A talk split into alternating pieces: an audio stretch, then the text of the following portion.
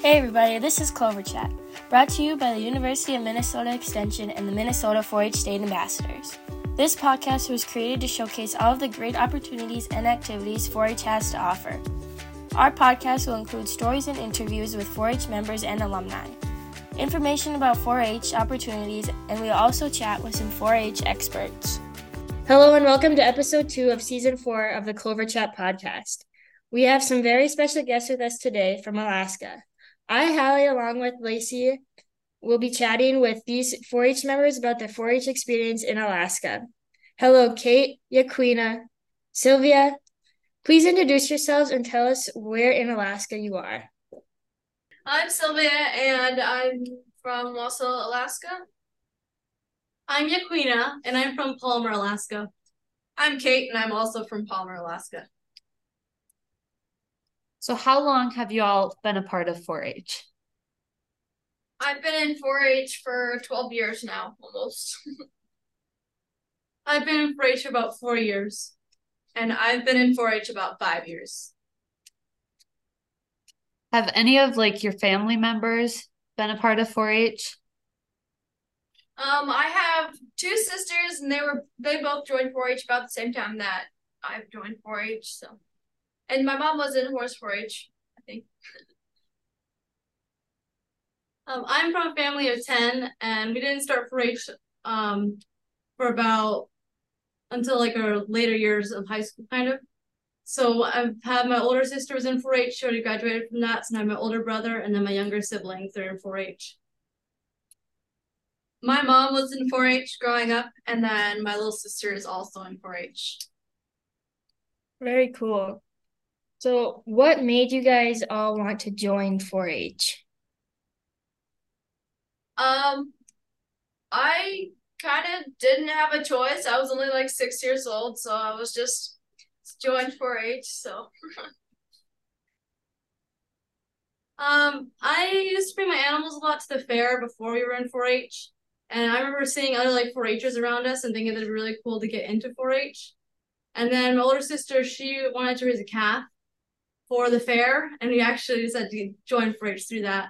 After she was in it for about a year, then I joined, and then like a year later, all the rest of my siblings joined. It's like lambs and turkeys. I also joined 4-H because of the fair. I wanted to raise animals for the market auction. Very cool. Um, do you take part in any like leadership roles through Alaska 4-H? I like to work with a lot of younger kids, um, especially encouraging them in showmanship. I really love working with kids in rabbit showmanship, especially. Um, that's one of my favorite ways of being a leader in 4-H. Um, one of the leadership roles I have is in um, my 4-H club, Colony Clovers. Uh, last year I was the vice president, and this year I am the secretary. And I'm the president of our 4-H club.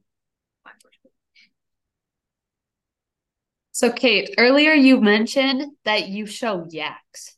Can you I, like explain us explain that to those of us who really have no idea of that? Okay, so yaks are a bovine. They aren't cows, but they're related. Um, they're not as popular because they don't have like the same growth rates as cows. They take much longer to grow, but they are much more of a sustainable species. Um, so I'm trying to encourage them in 4-H up here. Um, so I got them introduced into the market auction, and I have been developing how to groom a yak for show and fit them, um, as well as working on showmanship and things like that. So very cool. Um, what other like, project areas do you feel are unique to Alaska? We have dog mushing. That's fun. That's cool. Can you explain more about that dog mulling? Dog mushing? I'm sorry. That's fine. Um, yeah, so mushing is a big thing up here. We have the Iditarod. other races. Um, so some kids who are already um, mushing dog sleds, they can um, incorporate that into their 4-H experience, and they can have that as their project. It's pretty cool. That's really cool.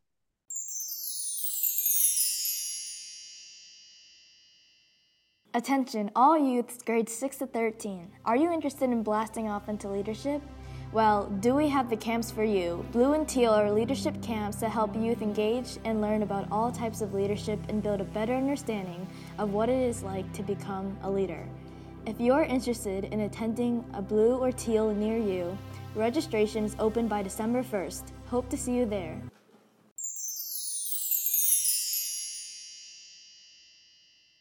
Um, what is your favorite thing to do outside of 4-H?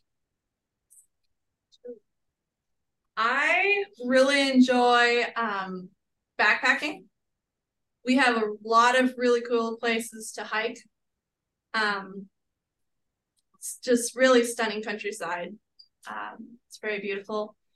Uh, and I also like music. So Um, outside of 4-H, I like to in the summertime go hiking, and I also work on a vegetable farm up here. So I really enjoy doing that. And in the winter, I enjoy skiing and like skating. And for me, I yeah, my probably favorite things are to do or things that I do is like either hang out with friends or do stuff with our church or um lately I've been getting kind of into baking, trying to expand my skills there. So Very nice. Um, can you tell us like what your favorite 4-H memory is? I'd say for me probably this year when my um heifer and steer got uh grand champion and reserve champion for market beef at the fair.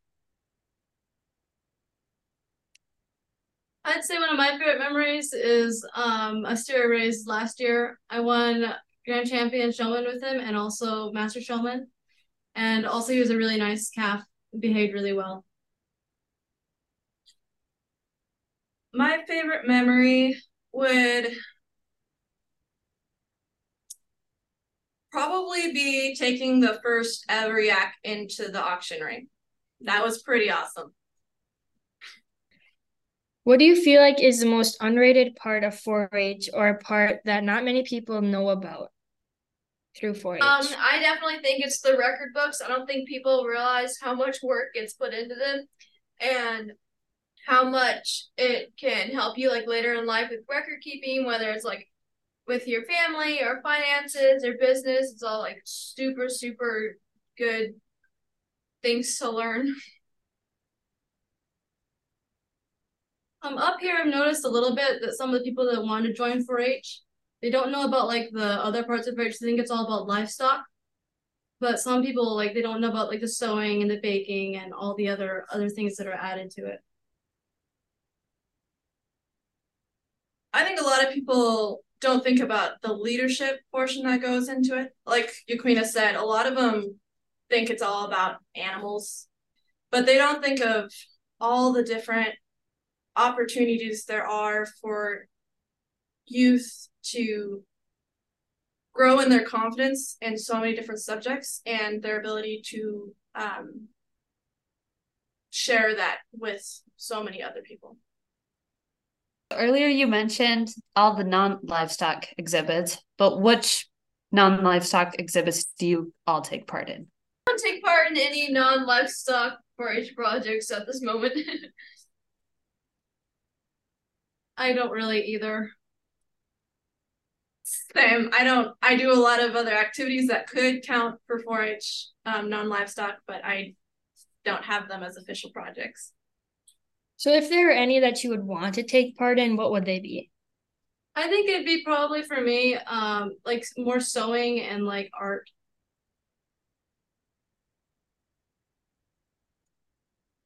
I would love to take like cooking or baking, something like that. That'd be be cool. I honestly wouldn't want to do anything that's not livestock as a 4 H project. So, are there any unique non livestock projects in Alaska? There's a lot of native crafts up here, like a lot of natives. So they're they could be able to um like sew native artifacts and stuff like that. Kuspuks, kuspuks and mukluks. mukluks. Um, if we think a beaver hat or lynx hat, there's like part of our sewing program includes that. So, here in Minnesota, we offer multiple camps throughout the year. Is there anything in Alaska that you guys do for camps? We have a livestock camp every summer. That's fun. Can you explain that a little more? Yeah, so um 4-H is generous enough to bring up a um it's often a judge from the lower 48 who has some experience with um multiple different species that we work with. And it's usually like a three or four day event and they just walk us through like um daily care, grooming and fitting for the show ring um for each of those species. Um, so it's an opportunity to learn for us because we're pretty isolated up here, and so we don't. We, it's harder to get um, information through a hands-on demonstration. Um, so it's it's really awesome. Yeah. So, that is offered for every species? Every species? No, it's it's usually it's more like cows, uh, pigs, sheep, and goats. Um, most people don't know about things like yaks. So not every species that we have up here, but the big ones. There's also horse camp. A lot of the kids take part in that. Is there anything about Alaska 4 H that you would like to share?